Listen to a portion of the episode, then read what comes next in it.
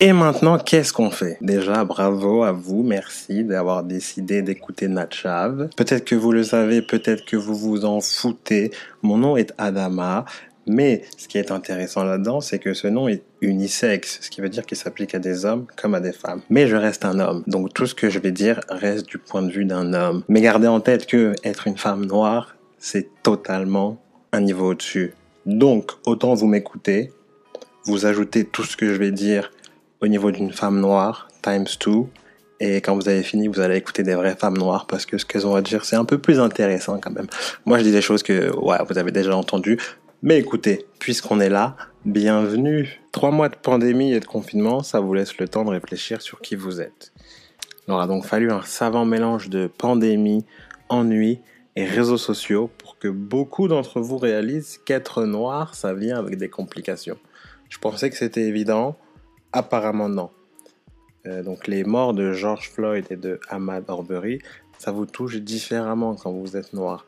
Impossible de comprendre ou justifier ces, choses-là, mais quand vous êtes noir, c'est différent. Ma première réaction honnête a été de regarder les vidéos et de me dire dégoûté, encore une fois. Et voilà, les Américains, ils vont jamais s'arrêter. Et la liste s'agrandit, la liste s'allonge. Mais le lendemain, quelque chose était différent. Pour une raison que j'attribue au cocktail pandémie, les gens se souciaient vraiment de ce qui était arrivé à George Floyd.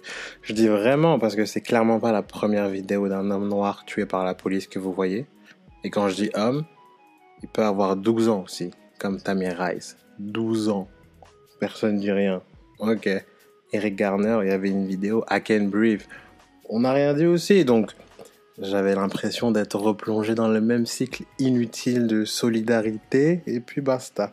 Donc vous pardonnerez mon euh, scepticisme initial. Mais depuis j'ai un peu plus d'espoir que ce mouvement ne soit pas juste un feu de paille. J'ose espérer un mouvement stable et sur le long terme qui permet à tous de réaliser l'importance et la nécessité des Noirs, ainsi qu'un réel besoin de diversité. Vraiment. Black Lives Matter, ça me fait doucement rire. Mais c'est un début. Black lives are needed, necessary, on en a besoin.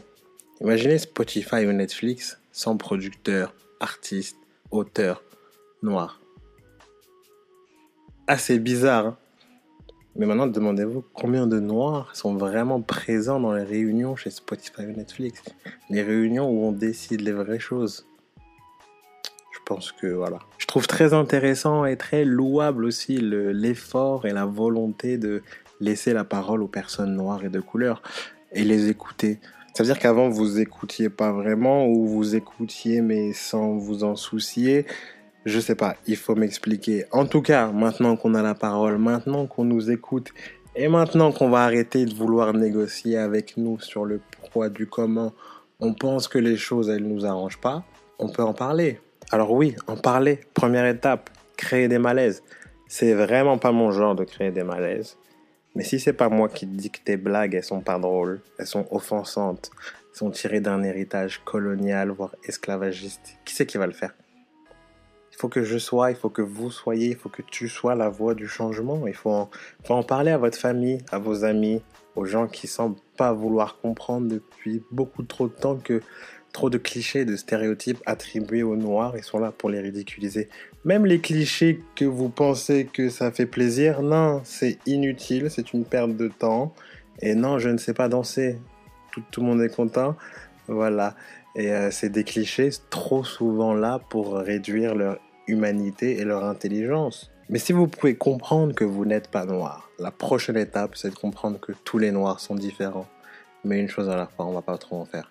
Ensuite, c'est très bien de partager, de mettre des likes, de commenter, mais commencez à mettre votre argent dans les bons endroits. Il faut supporter, respecter tout ce qui est black owned, tout ce qui est black anything. Tu vois des noirs, tu dis pourquoi pas, on va leur faire confiance. Donc mettez votre argent au bon endroit puisque vous êtes conscient maintenant que le système fait rien pour favoriser les noirs. Réfléchissez-y à deux fois la prochaine fois que vous commandez ou achetez à manger ou quoi que ce soit et euh, voilà, je ne vais pas vous faire des listes, mais les listes de commerce noir à Montréal se multiplient sur Internet. Et si vous faites votre recherche, vous trouvez ce que vous voulez. Donc euh, faites ce que vous avez à faire. mettez votre argent aux bons endroits et arrêtez de faire des blagues sur euh, tous les dépanneurs ils deviennent possédés par des asiatiques parce que c'est pas drôle parce que c'est pas drôle pour les noirs qui vivent dans ces quartiers et qui auraient voulu posséder un commerce aussi mais comme personne ne les aide il n'y a pas de commerce et même si jamais le jour où ils arrivent à posséder un commerce personne ne les soutient donc mettez votre argent aux bons endroits puisqu'on est là on parle de recherche faites vos recherches éduquez-vous j'ai pas envie de vous expliquer pourquoi est-ce que c'est chiant d'être noir en 2020. Pourquoi est-ce que dans ma vie j'ai été dérangé par euh, beaucoup trop de choses pour en parler. On n'a pas de temps. On est là, on cherche des solutions. Donc j'ai clairement pas envie d'expliquer les problèmes encore en 2020. Euh, si vous n'êtes pas énervé, c'est que vous ne faites clairement pas attention. Donc profitez de la hype actuelle pour aller regarder des documentaires, des films et comprendre la condition des Noirs à travers l'histoire parle de racisme systémique. Ça va vraiment loin. Et pendant que vous vous éduquez aussi, posez-vous les bonnes questions. Jésus, Tarzan, il n'y en a pas un des deux qui est noir là-dedans? Même pas les deux, genre? Personnellement, Jésus et Tarzan, je vais penser qu'ils sont noirs pendant très longtemps. Mais ça, c'est mon avis. Donc posez-vous les questions sur euh, toutes ces choses comme ça qui sont faites pour euh, diminuer la valeur d'un homme noir et euh, ainsi de suite. Et voilà, donc pendant votre éducation, posez-vous les bonnes questions. Jésus, Tarzan, Disney, combien de temps avant une princesse noire? Demandez-vous d'où vient cette volonté de ne jamais afficher la réussite noire, de ne jamais afficher euh, Black Love comme dans Insecure, de ne jamais montrer des gens noirs heureux, toujours montrer des noirs fâchés, des noirs qui se tirent dessus. Des... Pourquoi? Pourquoi? Donc on a dit éducation, recherche, éducation, recherche. Et mon dernier, le favori, Defund the police. Nah, c'est pas vrai. Ça, c'est du clickbait. Personnellement, je pense qu'on a besoin de la police, mais il faut vraiment mieux gérer leur budget parce qu'on leur donne trop d'argent pour des conneries. On doit être sur un meilleur investissement des ressources de la police. Les gens qui nous coupent les cheveux sont plus formés que les policiers. Un mec à qui tu donnes une tondeuse, il sait mieux la gérer que les mecs à qui on donne des armes pour nous protéger. Leur manque de formation pardonne absolument pas leur comportement, absolument pas. Surtout quand tes frais de justice ils sont couverts et que tes procès sont arrangés en douce avec un chèque et des clauses de confidentialité à chaque fois que tu fais une dinguerie. Bien sûr que tu vas jamais t'arrêter. Donc le système est clairement fait pour ne pas encourager la responsabilité des policiers.